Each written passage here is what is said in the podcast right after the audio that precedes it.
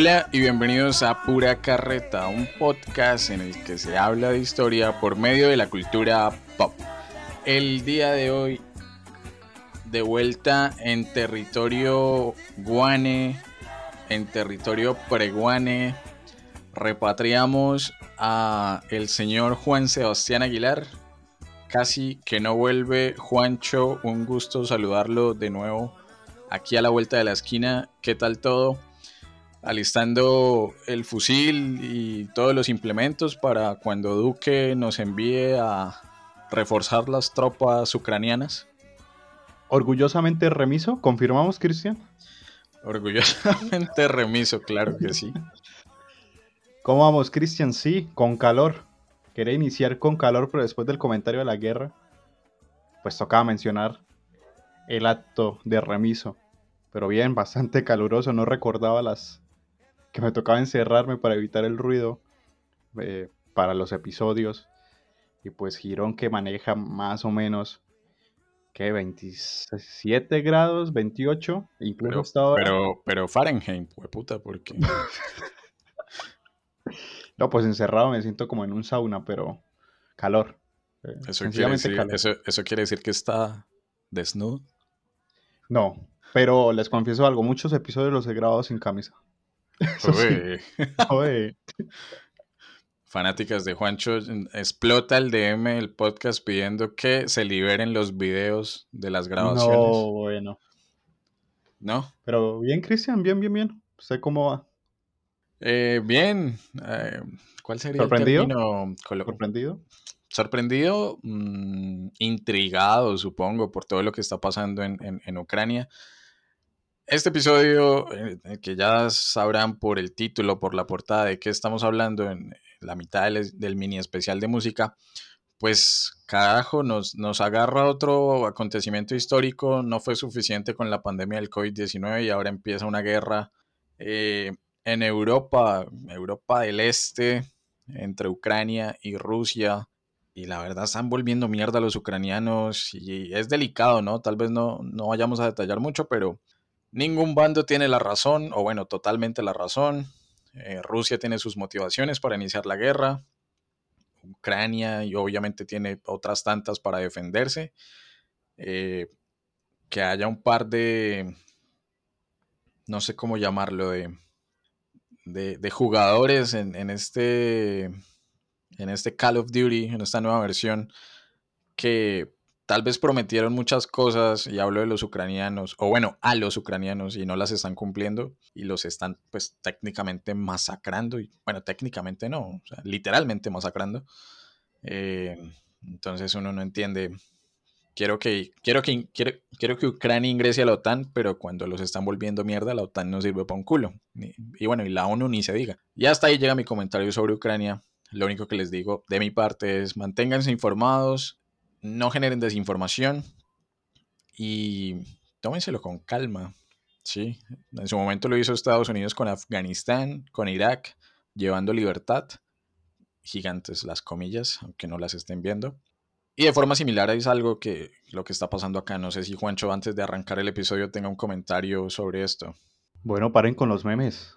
Dios mío, he visto a Duque en diferentes formas quejándose, amenazando a Putin eh, Biden con su heladito después de mencionar que no se iba a meter, supuestamente. Porque él va a rezar por el pueblo ucraniano. Por Qué gran ayuda. No sé, tengo miedo de dar declaraciones y posibles desenlaces. ¿Se imagina que le atinemos algo desastroso? Pero no. No porque nos extendemos y, y otra guerra y se viene especial Tercera Guerra Mundial en Pura Carreta Podcast, temporada 8. En fin, lo dejo ahí. Pero Cristian, ya dejemos la guerra a un lado. Yo creo que en ese especial musical y más un personaje como en el que, vamos a hablar hoy, pues nos trae, nos debería traer un poco tranquilos eh, a nuestras raíces naturales, conectar con uno mismo, one love. ¿No, Cristian? Así es, señor Juancho el invitado que traemos, otro muerto, así como pasó con, con Freddie Mercury. Como los. No sé, hijo de puta. no mentira. Otro muerto como Freddie Mercury, próximamente el presidente de Ucrania, y Michael Jackson, del que vamos a estar hablando en el, en el otro episodio, en el, en el quinto de esta cuarta temporada. Por ahora nos vamos de viaje, pasamos de Londres a una isla caribeña llamada Jamaica, su capital Kingston, para hablar un poco de la historia de uno de los, prácticamente el fundador de un género musical como lo es el reggae y su mayor exponente aún hoy, pese a que murió en el 81, curiosamente igual que, que Freddie Mercury en el 81. Ah, no, mm, mm, ahí hago fue de ratas, Freddie Mercury fue en el 91. Eh, no, espere, confirmo esa mierda porque me, me confunde. Por ahí suena un perro. El baile del perrito. Ah, sí, fue en el 91. Pero nacieron casi el mismo año. ¿Ves qué curioso? Eso estaba muy joven. Marley se murió joven, sí. Sí, fue puta perro.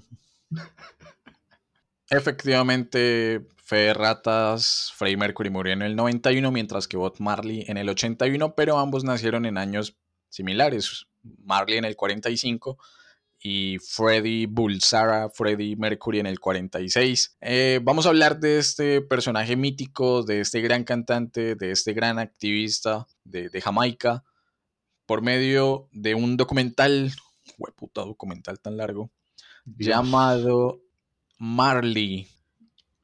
Llamada La Odisea Jamaiquina. What? ¿Usted nunca visto La Odisea? Sí, pero ¿qué tiene que ver? Pues está muy larga, dura como tres horas. Ah, ok.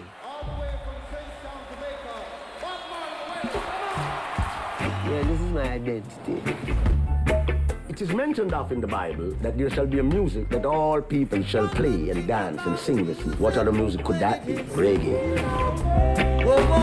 You come from such a humble beginning. My father would always take us back to Trenchtown. Would never lock his car up. That is like saying you don't trust people. I was the one that he would call to get women out of his dressing room. I became his guardian angel. Go watch that. All your parents do is smoke and play music. Nobody wanted their children around us. Cuando hablamos de Marley, hablamos de una película documental del año, pues más documental que película. O bueno, tiene el formato documental, pero la puta duración de una película, o sea, creo que en películas largas está El Señor de los Anillos, El Retorno del Rey, y justo debajo, La Papisa, yo creo que sufre el síndrome de, la pontífice. y, abajito, y abajito está este documental de, de Bob Marley del año 2012, dirigido por Kevin McDonnell. Kevin, que, yo espero que, que, con Juancho lo podamos traer al podcast, si no en, la, en esta misma cuarta temporada, tal vez en la quinta dirigió una película muy famosa que tal vez ustedes tengan ahí referenciada, como lo es El último rey de Escocia. Eh, queda pendiente. Anotamos aquí de pronto el compromiso. Más adelante para hacer. Señor. ¿Les, estoy escribiendo en el DM ahora mismo? Por supuesto. Esta eh, odisea que, mencionó Juancho por ahí en, en, en, off, dijo, es una duración de 144 minutos, hágame el favor, dos horas, 24 minutos conociendo literalmente toda la vida de Bob Marley, sus 36 años de vida. La pausa fue por hacer cuentas. El documental fue nominado a el mejor documental en los premios BAFTA. Yo me quiero quedar, o bueno, para iniciar de pronto un resumen de lo que nos encontramos en, este, en esta producción, con una crítica del diario El País encontré por ahí. Dice, el documental de Kevin McDonnell es música, política, pasión, amistad, sexo, autenticidad, pero sobre todo es Marley, un complejo ser humano más allá de una suma de partes. Juancho, como es costumbre para arrancar, ¿cuáles son esas impresiones generales de este largo, largo, larguísimo documental en el que conocemos eh, pues a este cantante jamaiquino? Cristian, pues usted ya lo dijo como tres veces, larguísimo. Es un documental que tiene su tiempo, que se toma su tiempo al momento de narrar la vida de Bob Marley. y pues toca tomárselo como él se lo tomaba, con su ave y su pitillo y su porrito, respectivamente. Eh, términos generales, no sé si Cristian va a estar de acuerdo, pero me gustó la fotografía. Ustedes saben que nosotros no somos expertos eh, en cine, pero estoy haciendo la... He visto pocos documentales, cabe resaltar, entonces no me critiquen por favor, pero no sé si usted ha tomado la idea de que algunos documentales sí son como pues nos vamos a centrar mucho en, en qué decimos, eh, a quiénes invitamos y cuáles son las entrevistas que, que, vamos a mostrar. O sea, qué registros fotográficos, qué registros eh, sonoros, qué registros audiovisuales vamos a mostrar. Y creo que en Marley eh, le, pudieron mucho, le pusieron mucho hincapié a, ese tema y se siente, digamos, esas panorámicas de, Jamaica o de los diferentes, eh, pues no, podría decir locaciones, pero donde estuvo él, Londres, Estados Unidos, etcétera, me parecieron muy, muy chéveres y las dinámicas de las entrevistas. Otra cosa de pronto negativa y a la vez positiva, me explico. Eh, negativa en el sentido de que eh, se puede uno perder mucho porque supongo que para indagar en la vida de un artista tan particular que más allá de ser artista musical, llevaba consigo toda una tendencia eh, cultural de por medio. Es complicado hilar y tanta información se puede perder. Primero por la duración, segundo por la complejidad de hilar tanto. No sé, me sentí por un segundo eh, en un gran artículo que a veces está fragmentado y se pueden hacer varios documentales en él mismo. Eh, negativa, pero poco. Positiva, pues es precisamente eso. Tiene tan, tanta, tanta información que uno se, se ve el documental y sale siendo un experto. Yo creo que, que hasta formando eh, parte de la línea Rastafari acompañado con este, esta batería, este bajo y también pues la respectiva plantica de la relajación, como nos decía Bob Marley esas dos cosas. Ah, bueno, y, por último, antes de, hablar tanta carreta, por cierto, creo que ramifica muy, muy bien eh, la diferencia entre Bob Marley como persona. Bueno, Bob Marley como eh, personaje artista, eh, Robert como ser humano y la parte musical que obviamente está muy ligada. Siento que lo hilaron muy bien, o sea, los combinaron, pero sí se sentía muy fragmentado cuando estaban tomando ciertas partes del documental. Yo creo que para el podcast va a ser muy complejo explicarlo todo. Vamos a tomar como referencias muy precisas y pues referencias muy clichés también, pues para hacer menos un poco el, podcast, porque no creo que vaya a ser, o sea, el podcast no es especialista en música y mucho menos en solo un género. Pero yo creo que está muy complejo, largo, complejo, eh, y bien fragmentado en ciertas etapas de, la vida. La separación de su vida personal, su vida como artista y su vida mediática. O sea, en pocas palabras, eh, este documental sobre Bob Marley es el equivalente del Mediterráneo de Fernand Braudel a la historiografía. Prácticamente. O me, acuerdo mucho a, esta filmografía, este conjunto de películas de, arte posmoderno, eh, perdón, contemporáneas más que posmodernas. Bueno, un poco. Eh, del cine colombiano llamadas El Paseo 1, 2, 3, 4, 5, 6, 7. No, pero tampoco se puede comparar por ese lado. El documental es bueno, eh, o sea, el documental es bueno. Obviamente, puta, es que uno no está acostumbrado a. Y, creo que. Perdón, Cristian, yo lo interrumpo porque yo no dije que fuese malo. Yo dije que puede ser pero tedioso para algunos. el paseo. Pero era un chiste. Uy, cuidado, puedo bromear. No. No, no, yo lo, yo lo ligo con que es un poco tedioso. Si usted, si usted lo coge con sueño, eh, no, incluso no lo manda a dormir. Pero yo creo que en algunas ocasiones a usted lo pierde eh, el contenido, o sea, la cantidad de contenido puede que lo abrume. No estoy diciendo que sea malo, pero puede que sucede. No sé, Cristian, ¿usted qué opina? yo he de admitir, bueno, lo primero voy a hacer una, ya hice una fe de ratas, ahora voy a hacer un, pequeño inciso acá en el podcast. Eh, estamos grabando esto y no nos da pena decirlo, esto se lanza un 25 de febrero y estamos grabando el 24.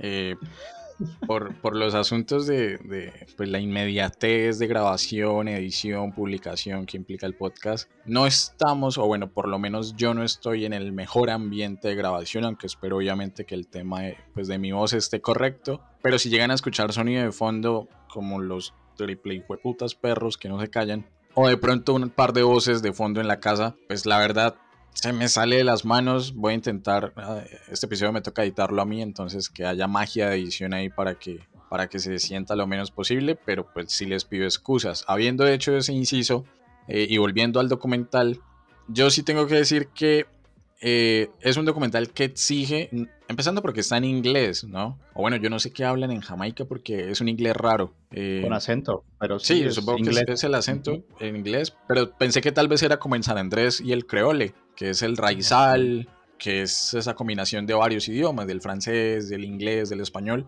Pero no, sí, supongo que es solamente inglés con, con acento jamai, jamaicano o jamaiquino, no sé cómo se dice. Perdonarán ahí si, si me estoy equivocando. Pero entonces, el documental lo, obliga a uno a estar viendo, no solamente por, y para allá va de pronto uno de los comentarios positivos que tengo, la riqueza documental que logra compilar este ejercicio, videos, registros de audio, fotografías, entrevistas, eh, el mismo Bob Marley hablando en, entrevistas también eh, con video me parece sumamente valioso y enriquecedor como documento histórico. Sí, o sea, literalmente este, este documental es un documento histórico. Una tesis. Eh, sí, es una biografía, parce. Una, bueno, sí, una biografía. Eh, porque literalmente nos hablan desde el nacimiento de, de, Bob Marley en, esta villa, en este caserío allí en, Jamaica, en Nine, Mile, creo que es, eh, hasta, hasta cuando muere, en el 81, eh, ahí en, Miami. Sí murió en Miami, ¿no? En Miami. Eh, Miami me lo confirmó, dijo Freddie Mercury. El asunto es, eh, de lo malo, me obligan a estar viendo subtítulos, en el caso de que pues nosotros no dominamos con gran experticia el inglés. Entonces sí, uno voltea a ver al, al lado y, pucha, me perdí cuál era el hilo de, lo que estaban comentando, ya sean amigos, familiares, hijos, esposas, o bueno, esposas no tanto, mujeres que tuvo Bob Marley, productores, eh, sí, miembros de la banda de, de, Wailers que estuvieron con él. Eh, eso de pronto sería lo, único negativo. La duración es que son dos horas y veinte, pero son dos horas y veinte necesarias, o sea, tiene mucha atención al detalle.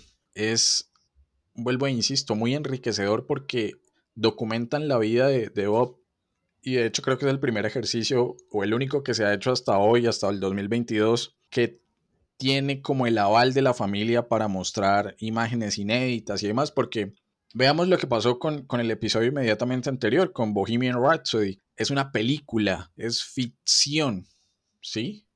y hay un actor y hay una puesta en escena que intenta recrear con libertades creativas la vida de un cantante como lo era Freddie Mercury. Pero este ejercicio es un documental y se tiene que centrar en, todo el archivo que ellos tenían de, después de la muerte y de toda la vida de, de Bob Marley. E insisto, fotografías, audio, canciones. Algo que sí me parece exquisito es el manejo de la música, porque Bob Marley tiene una producción musical, bueno, y su banda obviamente, gigante. Varios discos, varios éxitos que nosotros hoy, hoy escuchamos eh, ocasionalmente o quién no conoce la figura de Bob Marley, aunque lastimosamente tal vez esté, esté enfocada o relacionada con el tema del consumo de, de y todo ese asunto hoy, como muy tergiversado pero, pero es una figura icónica. Así como usted ve al Che en una camiseta y de una vez lo identifica, así no, así usted sea un ucraniano, usted ve al Che en una camiseta, no sabe el nombre y a él lo conozco, ¿sí? El Che, el Che. Pasa igual con Bob Marley, usted ve a ese tipo con rasta sonriendo y dice, ese es Bob Marley, no hay otro. Su figura se ha inmortalizado para el mundo. Eh, no vamos a hablar de las canciones no vamos a hablar de como tal asuntos, aspectos técnicos del reggae o del ska eh, o toda esa influencia musical que tuvo Bob Marley. Hay ciertos puntos que a mí me gustaría tocar, bastante, bastante interesantes. Y el primero es cómo inicia el, el documental Juancho, no sé si recuerda, uno podría decir, es un documental sobre Bob Marley, va a iniciar en Jamaica, pero no, el documental inicia en África, inicia en Ghana, en, el, en un castillo, que de hecho por acá tenía el nombre, Cape Coast Castle, donde literalmente era el punto de partida de miles, cientos de miles, millones de esclavos africanos hacia territorios americanos. A mí me parece interesante la reflexión entendiendo que Bob Marley no era un negro, sino que era mestizo y era un producto del colonialismo inglés en Jamaica. No sé usted cómo ve o cómo entiende de pronto esa, pues conjugar todos estos temas, ¿no? Esclavitud, colonialismo, mestizaje, que veyeran a, Marley como, como un rechazado por su tono de piel castaño, que incluso sus, unas de sus mujeres pues molestan mucho con eso, ¿no? Me parece muy importante que empiecen, y fue un poco sorpresivo, que empezaran desde África. Creo que es uno de los guiños, digamos, importantes o, a destacar. Por lo mismo de que siempre se ve esa visión de Bob Marley hacia, Jamaica, ¿no? Siempre se ve el Bob Marley de, de artista, el Bob Marley mediático, en el sentido de ya lo mencionó Cristian, pues el, consumo constantemente, eh, la cultura rastafari. Entonces, que nos mostraran esos primeros momentos, obviamente que miles de personas pasaron, bueno, millones eh, de personas eh, pasaron y que Bob Marley pues era un mulato, pues yo creo que es algo que ya denota o ya hace un paso de diferencia a comparación de otros documentales, y lo dije antes, eh, sobre Marley el como documental, que está muy bien estructurado pese a la duración, y yo creo que pues era necesaria la duración para poder, digamos, desarrollar toda la figura del artista. Entonces, empezar desde sus raíces es un gran plus. Incluso, ¿cuánto dura esa escena, Cristian? O sea, en África dos minutos por mucho. Sí, no más de cinco minutos, perdón. Sí, o sea, esa, gestión tan, tan, tan mínima, eh, de pronto en el desarrollo, de, digamos, de la, en comparación a las dos horas y media, es un detonante, un, un incentivo que le da mucha potencia al propio documental. Eh, entonces, yo creo que, que fue un, un punto de inflexión que pues le da pues, muchísima más validez al documental. Y ahora pues me tomo el atrevimiento viajando al pasado y también viajando al futuro en el podcast, en el pasado con la película de, de Freddy, ya lo dijo Cristian, o sea, una película ya hay una parte de ficción notoria que no se puede, digamos, analizar tan bien un artista para nosotros, en el ejercicio que estamos haciendo nosotros como el podcast, y voy al futuro con la grabación de, Michael Jackson, que se supone que es un documental, ya lo escucharán después, un poco de spoiler. Pues es un documental que se va solo a la parte musical, que más que un documental va ligado hacia la música.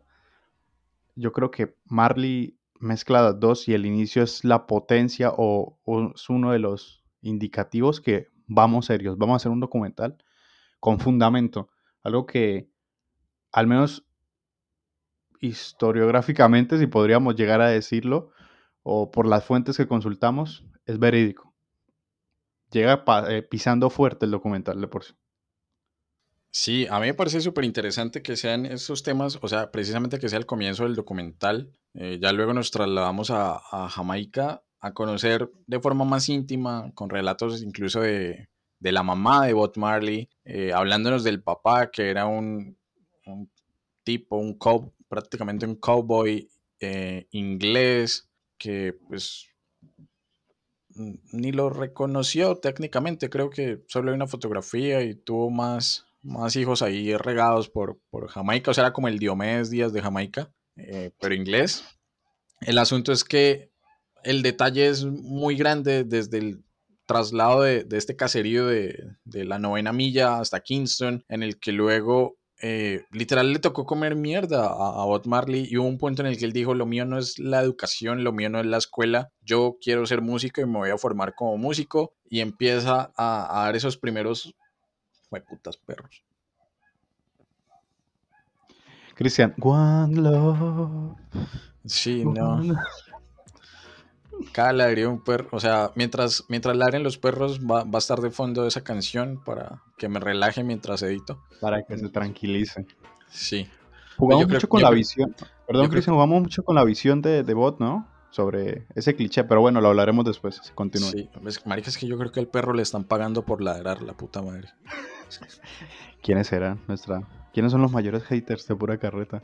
Hmm. Sí, del agua, Cristian. Hmm. Eh, no, no sé. No, sé. Y aparte le hacen coro los otros perros del conjunto, pero bueno, en fin, sí. Eh, paz, amor, eh, tranquilidad, rastafarismo, todo esto. Entonces, sigamos con, los, con el coro de, fondo. ¿En qué iba? La familia, el tema del mamá, mamá y papá de, de Bob Marley. es un mestizo no estaba bien visto dentro de la sociedad eh, de, allí en Jamaica. En la parte musical, digamos que le costó despegar, ¿no? Eh, y el documental creo que hace ese ejercicio muy bien porque no simplemente habla con ex miembros de The Wailers, sino con productores, hasta con el conserje del estudio de grabación. Es decir, da muchas voces sobre un mismo tema y eso permite que nos, que nos genere, sí, eh, digamos que un contexto mucho más rico en el que no solamente estamos encontrando una versión, sino muchas versiones que confluyen en una misma tendencia, que es esta visión, apreciación que se tiene sobre la, la figura de, de Bob Marley, que era muy querido, ¿no? Muy querido para el pueblo ah, eh, jamaiquino. Yo voy a decir jamaiquino, si no se dice jamaiquino, perdón. Eh, el asunto es que fue una figura tan influyente, y de pronto aquí damos un, salto grande, algo que en el documental está supremamente detallado. Hablar ya de un Bob Marley cuya música empezó a, sonar, digamos, eh, así como dijo Basilos, ¿no? Yo, yo, solo quiero pegar en la radio para ganar mi primer billón. Bueno, la música de, Bob Marley empezó a, a, generar ganancias y a ser reconocida no solo dentro de la escena local, sino en parte de la escena internacional tuvo sus primeras giras en Inglaterra, aunque algunas, eh, por lo menos la primera creo que, fracasó porque no había una conexión tan fuerte con un estilo, con un género musical tan distinto a lo que ellos estaban acostumbrados a recibir.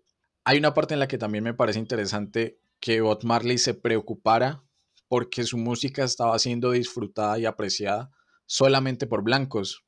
Decía, es que yo me subo al escenario y no veo negros. ¿Por qué? O sea, ¿por qué pasa eso? Y por ahí le llegó como el, mayor consejo que él luego tomó y es, es que usted no está donde los negros, o sea, vaya a África y en África lo van a recibir con los brazos abiertos, su música va a entrar de, muy buena forma. Eh, y está la figura entonces de, por ejemplo, asistir a, la independencia de, de Zimbabue eh, algo que para mí es, significativo. Durante todo el documental se ven dos independencias. La primera, que es la de, la de Jamaica en 1962, también del Imperio Británico, y esta de Zimbabue, en la que incluso está el príncipe Carlos por ahí dando vueltas. A mí me parece curioso que una figura como Bob Marley sea tan trascendental en dos eventos históricos tan importantes como estos dos procesos de independencia. Obviamente no, no fue como la independencia de, la mayoría de países suramericanos, ¿no? Un par de escaramuzas bélicas, bla, bla, bla, sino que fue un, acuerdo con esta potencia imperialista que era el Reino Unido. Eh, no sé, Juancho, ¿qué opina de, ese Bob Marley que acompañaba estos, el nacimiento de estas nuevas naciones? O bueno, estos estados. Ok. mm, Yo veo un Bob Marley participativo, pero a su modo. O al menos así no lo transmiten en el documental. Un Bob Marley que quiere hacer, digamos, una diferencia cultural por no imponer, pero sí demostrar que ahí están. Yo creo que nos dimos un buen salto, porque ya les dijimos, lo hemos repetido, dos horas y media, no se pueden resumir en un podcast. Eh, pero bueno, yo creo que son necesarios para tratar de abordar lo que creemos sea mayor, lo mejor para ustedes al escuchar. Pero yo creo que es un bot que acompaña estas situaciones, acompaña estos eh, acontecimientos históricos. Ya estoy harto de vivir en acontecimientos históricos, perdón. A su manera. Eh, lo mencionaban varias entrevistas, amigos, eh, familiares segundos, que me parece curioso del podcast, perdón, del podcast del documental. Conseguir medios hermanos, primos medio lejanos, etcétera, etcétera, o sea, ligados con la familia, eh, que contaban como siempre gira ese misticismo entre los artistas grandes, ¿no? De ahí a que sea verdad o, o no, pues ya lo dejaremos a la historia, de que son personas muy únicas en su forma de pensar o en su forma de ser. Y pues sí hablaban de Bot como tener esa intención de llevar, eh, esa cultura Rastafari a partir de lo que estuviera sucediendo en el mundo, pero a su modo, o sea, sin una intención personal eh, o de en- enriquecerse de alguna manera, sino libre, mm, sin interés alguno. Yo, o sea, con este documental, la verdad sí me cambió mucho la figura que, que tenía a partir de, de- la figura de Bob Marley. Me cambió bastante. Uno sí se ha escuchado una que otra canción. Sí, obviamente, Cristian lo mencionó. Todos lo conocemos. mm, Pues lastimosamente no, eso es un debate eh, que tendrá otro espacio a discutirse sobre el consumo, sabiendo porque lo apoyaba y era parte de su cultura, de su creencia de por sí, de la conexión que tenían con Dios a partir de, consumir ciertas sustancias. Pero a lo que voy, siento que era una persona como frente a los, a los estados en construcción y todos los procesos que podrían ser negativos para algunas personas y positivos para otros, él la supo surfear, eh, pudo sacar provecho de alguna manera eh, inconscientemente de los mismos y pues ya triunfó musicalmente.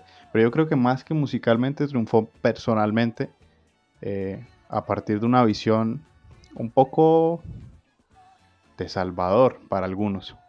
No sé, yo, yo creo que, que es complicado digamos, dividir un, un Sí. podcast en, o sea, dividir el documental en este podcast porque yo lo tenía más o menos pensado en la figura histórica, por supuesto, la figura musical, que yo creo que de aquí vamos, para allá vamos, y ya la figura, digamos, cultural y mediática que tenemos actualmente de Bot, pero yo creo que a partir de la historia pudo surfear, eh, no tanto, porque obviamente pues se murió, hay varias especulaciones sobre lo mismo, pero creo que lo hizo eh, de una forma,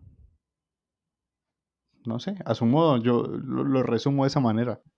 Ya que mencionas este tema de verlo como un salvador, a mí me parece muy valiosa una, una escena del documental y es precisamente cuando, cuando Bob está en Zimbabue. eh, había como un aforo limitado al estadio.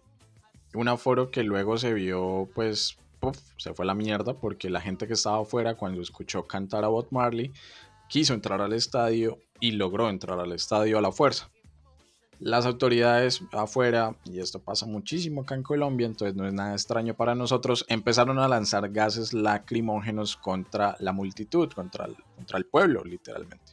Mientras eh, Bob Marley and the Wailers estaba en pleno concierto. Músicos, coristas tuvieron que abandonar el escenario por el efecto de los gases lacrimógenos y está el registro en video de ese momento. El único que no se fue fue Bob Marley porque dijo, con esto me acaban de demostrar, creo, quiero recordar exactamente que lo cito, eh, dijo, con esto ya sé quiénes eh, quieren la democracia o defienden la democracia, algo así. Era un tipo entregado a la gente, o sea, si yo sin dinero, con hijos, con problemas económicos, iba a su casa, que quedaba en, la parte, en la high de, Kingston, él me daba dinero y no importaba, eh, digamos, a cuánta gente tuviera que darle. Jugaba fútbol con amigos, con la gente del barrio. El tema del rastafarismo que a mí en serio me, voló la cabeza y no porque me haya fumado un porro o algo, sino porque no lo veía, aquí sí la ignorancia es completa, no sé si la suya también, Juancho, pero, pero yo sí voy a ser totalmente sincero. Yo pensaba que el eh, yo pensaba que el rastafarismo era solamente un movimiento cultural y no religioso. Con eso no estoy queriendo decir que la religión no sea cultura, pero ver que arrancó como un movimiento religioso que luego se fue expandiendo con unas expresiones culturales eh, y estéticas, sobre todo muy particulares, literal me voló la cabeza. O sea, hablamos de este tipo del, del emperador, del emperador Haile, lo pronunciaría re mal, Haile Selassie I de Etiopía, quien creían era la reencarnación de Jesucristo porque ellos pensaban que precisamente la, segunda venida de Jesucristo iba a ser un Jesucristo negro que los liberara de la opresión de los blancos. Y muestran cuando este tipo, el, el, emperador de Etiopía, llega a Jamaica al aeropuerto, la multitud que lo estaba recibiendo, prácticamente adorándolo, es impresionante y, entender cuál es el verdadero significado de las rastas, de los, ¿cómo es que se dice? Los, los dreadlocks, eh, que luego adoptó Bob Marley, por eso él pasa de, tener como un cabello, no sé cómo es, crespo, tal vez churco, a un cabello eh, con rastas, eh, que es obviamente la identidad del rastafarismo. pues es sumamente loco al punto que él llega a decir, no, es que esa es mi identidad, o sea, estas rastas que usted ve que me están creciendo y que yo estoy cuidando son mi identidad. Y es muchísimo más doloroso cuando uno ve que al final del documental, por las quimioterapias que, tuvo que practicarse por el cáncer, se las tuvieron que cortar y estar totalmente calvo y no solamente demacrado físicamente, sino ese elemento en particular, yo sentí que, que pues ahí sí como él dijo, le quitaron su identidad, la enfermedad le quitó su identidad, el descuido médico le quitó su identidad, porque hay que decirlo, pues que yo entienda es como la versión más aceptada, ¿no? Fue como un descuido, malos consejos ahí médicos que hubo de, de asesorías médicas. Eh, no sé, Juancho, cómo entiende ese tema del, rastafarismo, o si también le voló la cabeza o, ya lo conocía y lo, veía más, eh, pues como lo muestran en el documental, más, más religioso que, que expresión cultural artística. Cristian, antes de dar mi opinión, voy a hacer un paréntesis. No sé si usted sabía eh, que hay una, estación, hay una estación en el metro de la Ciudad de México que se llama Etiopía por la misma visita del emperador eh, Selassie. Hay un busto de él en la estación. Y yo quedé como, curioso porque normalmente las estaciones tienen nombres representativos, sean de la ciudad, del país, eh, muy frecuentes por, incluso por, por edificios antiguos o algunos unos más recientes, pero yo decía, Etiopía, ¿por qué? Y pues consulté y sí, ahí está el busto, entonces todo se correlacionó precisamente para el episodio de hoy. Ya frente a la cultura Rastafari, eh, yo también estaba con las dudas, pero tampoco lo veía eh, tan alejado culturalmente. No sé si a algún oyente le pasó, pasó igual que a mí o a Cristian, pero yo siempre lo veía cultural, pero sí veía eh, el sentir de las personas que, digamos, estaban o hacían parte antes de ver el documental, yo viéndolo a partir de culturalmente, yo lo veía muy, esto ya parece una adoración, y cuando me di cuenta que sí es, tiene una connotación religiosa, una importancia, una creencia, entendí muchas cosas de la propia, eh, digamos, cultura actualmente Rastafari. Eh, más allá de su, digamos, aspectos, porque es muy particular, que también se ve rechazado por muchas, por muchas personas.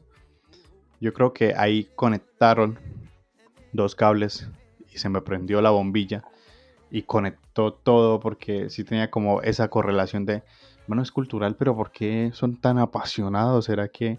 Y ahí sí caía un poco en, el, en, señalar, pues no en señalar, pero sí como en suponer cosas de, pues no, debe ser su conexión con la respectiva eh, el consumo y los hace adorarlas porque ya tienen, no me quiero meter en problemas, ¿no? Pero lo veía de esa manera, de pronto el consumo ya los tiene en esa visión de adorar que de digamos, disfrutar o, estudiar más su, su entorno cultural, pero ya me di cuenta que siendo una pasión religiosa, pues no estoy diciendo que tenga más validez, pero todos sabemos que hay una entrega con más intención al momento de, digamos, meter nuestras creencias en, o nuestra fe o nuestra forma de pensar no, me quiero meter acá en la sociología de las personas y en su forma de creencia, pero sí, ese fue como cuando mostró en un documental, yo, ay, ahora todo tiene sentido. Entonces todos mis compañeros tienen una fe, no, perdón. pero no, lo veo así, ya fuera bromas, lo, lo veía así, sí estaba en ignorancia total. Tampoco, me, tampoco hice la gestión de, de, consultar, al menos una googleada me hubiera servido para salir hace rato, pero me sirvió el documental. Mm, yo de pronto no, no veo ahora que la gente que usa a Bob Marley como un símbolo del consumo o de la legalización, o bueno, legalización o despenalización del consumo de, marihuana, eh, yo siento que es un efecto del, capitalismo, ¿no? Qué mejor ejemplo que lo que le pasó, y ya lo mencionamos hace un rato al Che Guevara, yo siento que están en la misma línea de explotación, en donde se tergiversó de, muchas formas la figura y los pensamientos tanto de Bob Marley como el rastafarismo en general. Eh, porque lo que yo veía en el documental es que ellos aceptaban la, hierba pues como un elemento mm, no adictivo, sino muy ligado al tema religioso. Tanto así que ellos decían que la Biblia les decía que tenía que debían y, podían eh, consumir eh, marihuana, ganja. Ah, pero bueno, pues son cuestiones de cada uno. Así lo eran en, a mitad del siglo XX, lo sigo siendo ahorita. Es muy respetable quien lo hace, quien no.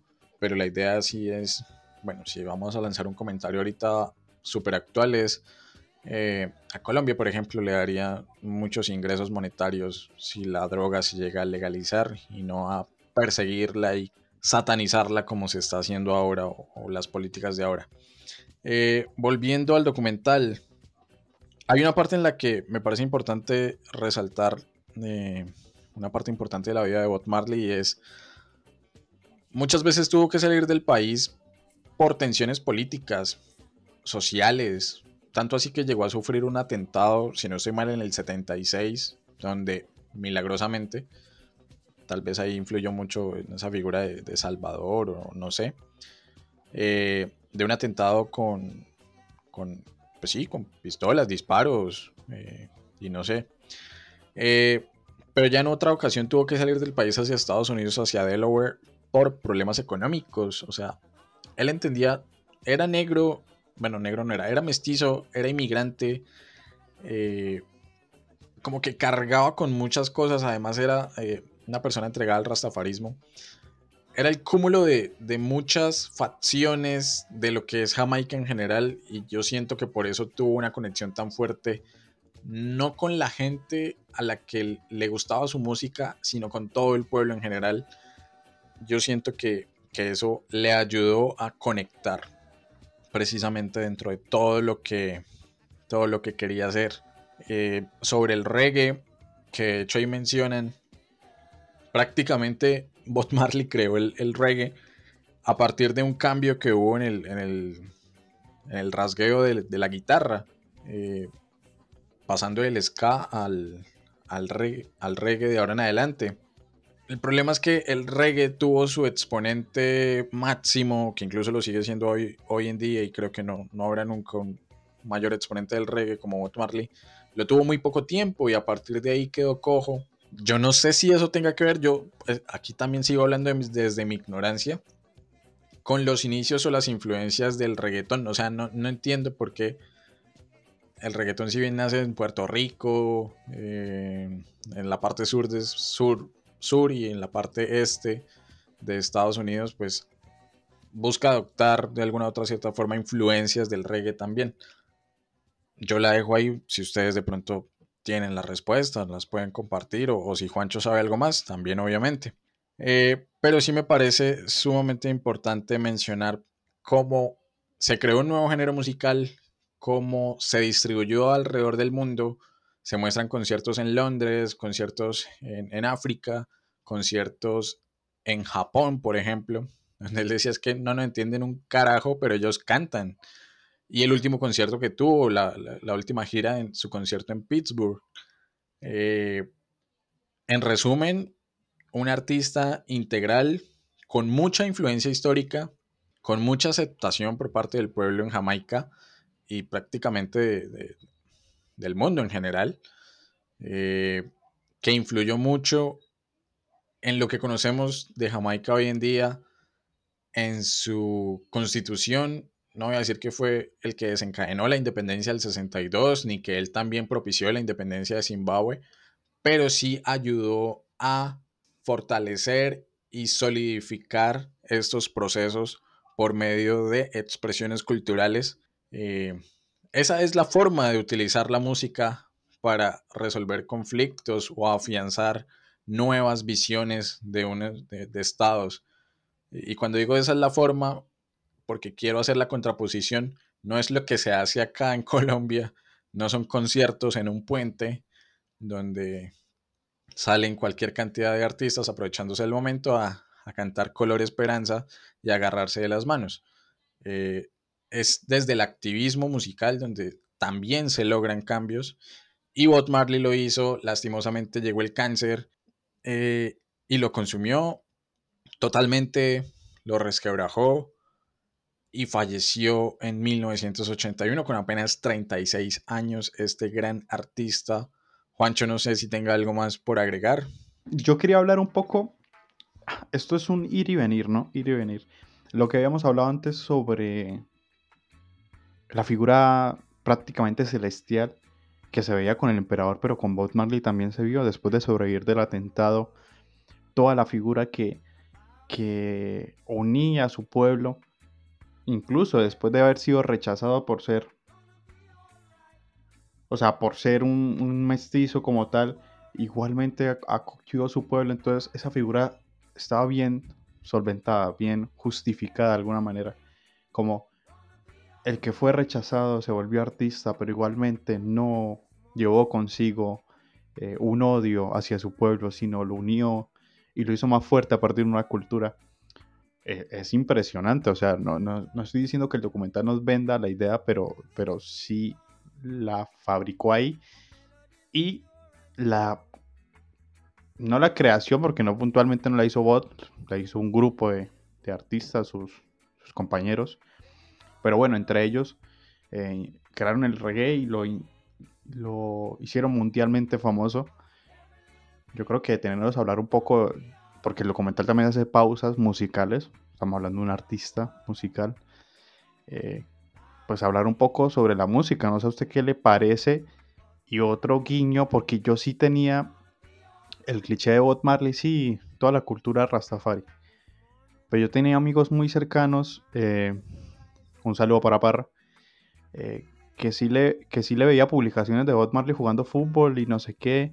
Era muy amante del fútbol, pero como esa visión del fútbol, casi como, como el argentino, como el apasionado, lo ve como un todo.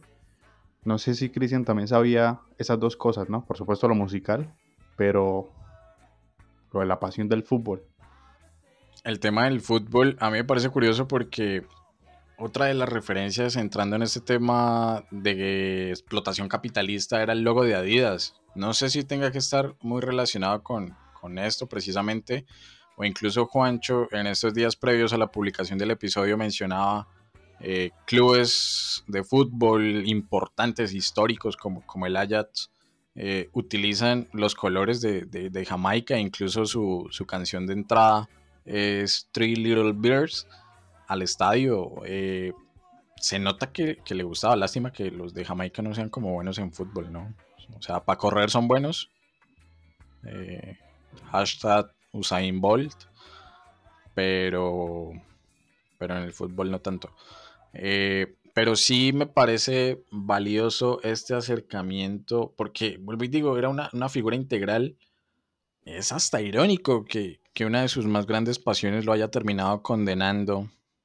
Si es cierto, bueno, si la versión es cierta de que eh, fue este pisotón que tuvo el que desencadenó por lo menos el, descubrimiento de, este melanoma, ¿es que se dice? Sí, creo que sí que terminaría expandiendo el cáncer por todo el cuerpo.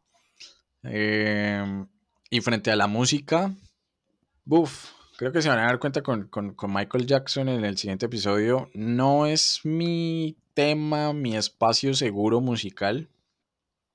Conozco obviamente algunos temas icónicos. Eh, este del, del, que está sonando por, por, mi querido perrito vecino, pues es como el más famoso. Pero sí tengo que decir que lastimosamente fue una música que durante mucho tiempo asocié al consumo. Mm, prejuicios, eh, el haber crecido en, no sé, tal vez una familia súper ultra mega católica con, con, prevenciones bastante fuertes. Y allá es donde voy de pronto para, para empezar a tirar lo que más destaco de la, del documental es, me cambió totalmente la visión que tengo, no solamente sobre Bob Marley, no solamente sobre el reggae, sobre el rastafarismo, sino sobre Jamaica en general. Eh, fue como sentarme dos horas y media a asistir a una clase sobre historia de Jamaica, en la que se vieron y se tocaron muchos temas, pasando de la esclavitud a temas religiosos, a temas musicales, a temas personales, eh, íntimos, políticos, eh, colonialistas, eh, independentistas también, o sea, muchos temas que de pronto es lo que hace que uno sienta denso este documental y que si literal deja uno de ver por cinco segundos, pues se perdió un chingo de información, entonces le admiro a, Bob su, gusto futbolero y obviamente entiendo ahora que su impacto en la música, si bien no es tan resonante como las otras dos figuras del especial, como, como Mercury o como Michael Jackson, sentó un precedente en estas décadas de la segunda mitad del 20. Y es por eso que, que ahora entiendo por qué es el icono que es hoy en día. Así, así me queda un poco más claro. Y, no, porque uno pueda escuchar ahora a, al hijo, a, Damien o algo, sino obviamente se alimentan de esa, eh, de esa previa, de todo lo que hizo el papá, pero, pero alguien, por eso insisto, el reggae no va a tener un exponente tan grande en el mundo como lo tuvo en, en Bob Marley, su, prácticamente su fundador. Y de pronto con eso te termino mis comentarios. No sé, no sé, Juan. Comentarios finales, no, pues gratamente sorprendido por el documental. No importa el tiempo, consejo, véanlo, no sin sueño porque igual se van a enganchar, pero pues puede ser un poco larga. Verlo con cuidado, con el sentido de con atención, más que con cuidado. Se van a informar muchísimo. Yo creo que a mí me cambió con, con completamente la visión de Bob Marley que tenía. Eh, pero como todo, ¿no? Es ignorancia. Eh, de pronto no estaba motivado lo suficiente. Hay muchísimos temas que estudiar, que analizar. No es justificación decir esto, pero fue lo que me pasó.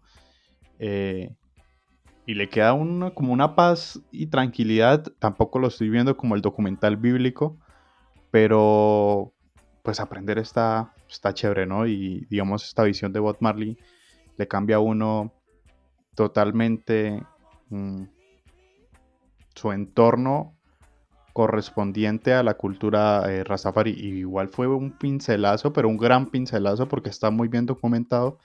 Y bueno, voy a citar a Cristian. Es que se puede historiar. Es un documento que, tiene una cantidad de fuentes impresionantes. Volviendo a lo mismo, el permiso de los familiares de bot, el permiso para sacar, digamos, datos inéditos, entrevistas, fotografías, archivos de video, entre otras cosas, hace que Marley sea un documental muy rico en fuente.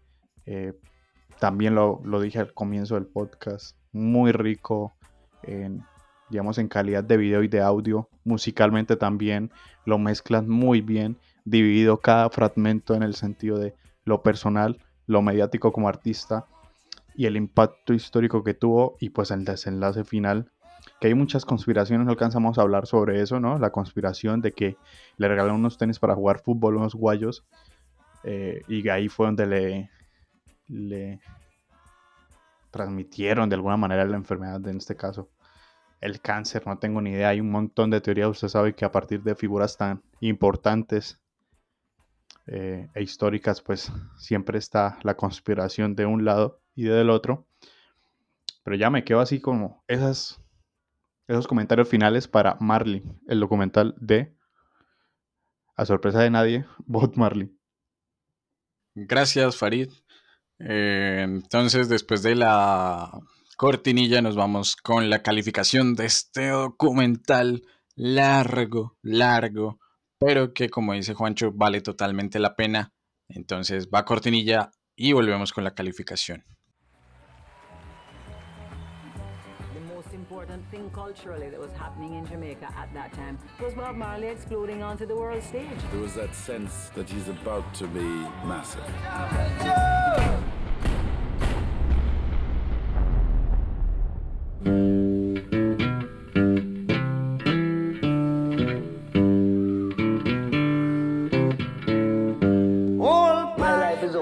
Important if me can help plenty people. In my life, it's just me, my own security. Then me no want it. My life is with people. Are you a rich man? Do you have a lot of possessions? Position make you rich? I don't have that type of richness. My richness is life. Love, prosperity, be with us all. Yeah,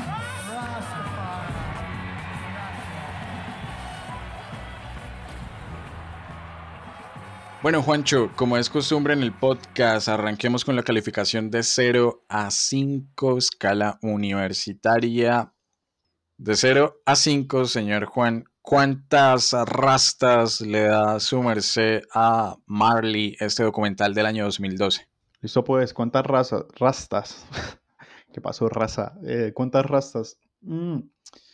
Bueno, yo debo aceptar que en un momento No me mate, no, no es que me haya aburrido, sino que me pareció tedioso, pero fue porque no tomé el tiempo suficiente para, no hice la tarea, pero hagan la tarea con tiempo y con disposición. Y me hubo un momento que una hora y media, ¿cuánto falta? Sí, una hora, no. Pero no puedo darle tantos puntos negativos solo por su duración, ¿no? Le estaría engañando a, a la mítica frase de, de Queen de Freddie Mercury en su película. Qué mala historia su esposa si cree que seis minutos es mucho tiempo, pero bueno. No, pues me gustó, ya lo vuelvo a decir, la fotografía, cómo eh, englosaron todo para el documental, la cantidad de fuente que tuvo. Eh, sí, el detallito es un poco larga, pero a la vez no debería tampoco ser un problema. Eh, sacarme un poco de la ignorancia que tenía a partir de la cultura Rastafari, quién era Bob Marley, sus gustos, sus preferencias, la figura histórica actualmente, la figura mediática en su momento, las entrevistas muy personales, muy tú a tú, las mini historias que entrelazaban la, la, figura de Bot como sus medios primos, eh, su media hermana, que a, partir que su cuñada, o sea, su esposa, o sea, la cuñada de ella, trabajó para la casa de ella. todas esas mini historias a partir de, eh, no sé, Bob Marley siendo rechazado por su color de piel y después darle tanto a, su pueblo. O sea, impresionante. Eh, yo le voy a dar de pronto, pero eso ya, ustedes saben, los gustos son subjetivos. Con otro artista le hubiera dado una mayor calificación. Eh, porque pues no es que me esté quejando musicalmente de Bob Marley, de hecho tiene una gran voz. También quería preguntarle a Cristian qué, qué opinaba de la voz de Bob Marley más allá del gusto musical. Una voz impresionante. Pero bueno, le hubiera dado más punticos, pero eso ya es subjetividad mía. Pero yo le voy a dar un 4 o 5. Es un buen documental, está bien realizado, está bien hecho. Eh, tómense en su tiempo para ver Marley eh, y de pronto salir como lo hicimos nosotros o puntualmente yo, eh, a partir de la figura de, de ese sujeto, bueno, de ese sujeto de Bob Marley y de toda la cultura que, que trajo consigo. Listo, Juan, cuatro rastas y media para Marley, el documental del año 2012. En lo personal, de 0 a 5, ¿cuántas flores de Jamaica le doy al documental? Yo, de pronto, muy similar a lo de Juancho, creo que el principal problema de este producto es la duración. Uno entendería que es un documental y tiene que ser más limitado, pero cuando uno entiende que el documental no quiso dejar algo por fuera, o sea, una parte de la vida de, Bob por fuera o, sin profundizar, eh, uno justifica las 2 horas y 24 minutos. Porque literal hablan desde el nacimiento hasta la muerte, sus 36 años de vida, eh, su parte personal, íntima, hijos, mujeres, su parte política, activismo, eh, el exilio que tuvo, su parte musical, las creaciones, canciones, la banda, sus amigos, colaboradores, producciones, giras, eh, grandes éxitos, grandes conciertos. De esa forma, o sea, es súper, súper integral, integral el documental que no deja ningún aspecto por fuera. A lo que yo, mail, a lo, uy, puta, estoy hablando súper trabado. Jeje. A lo que yo más le doy eh, relevancia en la calificación del día de hoy es a todo el tema de archivo y cómo se construyó precisamente el documental. Más allá de que sea el único producto que hasta el momento ha tenido el aval de la familia para que usen imágenes de pues archivo familiar personal, eh, digamos que conseguir las entrevistas, lograr que esta gente se reúna para, para hablar, sigo trabado, para hablar de Bob Marley, las fotografías, los archivos de audio, los de video, los de los conciertos, me parece que es un una recopilación de aquí super archi, super, sigo trabajando, aquí super historiadores, una acumulación de fuente primaria muy interesante que precisamente nos permite describir a, a este cantante, a este épico e icónico cantante de la mejor forma posible. Entonces, yo, es que si no durara tanto le daba el 5 la madre pero yo le voy a dar un 4,9 a, este documental de Marley, que sumado al 4,5 de Juancho, nos da un total de 4,7 rastas y flores de Jamaica para Marley, documental del 2012, que lo encuentran en páginas súper, súper caribeñas, súper eh, filibusteras, bucaneras. Entonces, Juancho, se termina este cuarto episodio de la cuarta temporada. No sin antes decirles a la gente que nos está escuchando que el próximo cierra el mini especial de música hablando de Michael Jackson. Para sorpresa de nadie, ¿no, Cristian? ya anunciamos, incluso tiramos spoilers. Viajamos en el tiempo, sí, señor. Estaría bueno, pero hoy lo ejecutamos, ¿no? Hoy tratamos de, dar un viaje en el tiempo del pasado al futuro. Y pues bueno, viene Michael Jackson, el rey del pop. Un episodio muy grato, se grabó muy chévere, quedó muy bueno el episodio. Y ya disfrutarlo, ese va a ser, si acá tiramos mucha historiografía, mucha fuente, allá nos vamos es por todo lo musical para cerrar el especial precisamente de artistas y música de pura carreta. Y ya, pues nos despedimos, Cristian. Chaito, se cuidan. Eh, por favor, tienen su pastilla de cianuro, cualquier cosa, ténganla en la mano. Eh, por si esto se descontrola. Un mensaje final. Maduro, mamá huevo. Qué alentador, ¿no? Qué, alentador este final de, episodio. Eh, pues sí, no siendo más, recuerden que nos encuentran en redes sociales, en Instagram y Facebook como Pura Carreta Podcast y en Twitter como Pura Carreta Pod. Por ahora, no siendo más, como dijo Mortimer Plano, fúmense un porro y gocen la vida. Nos vemos.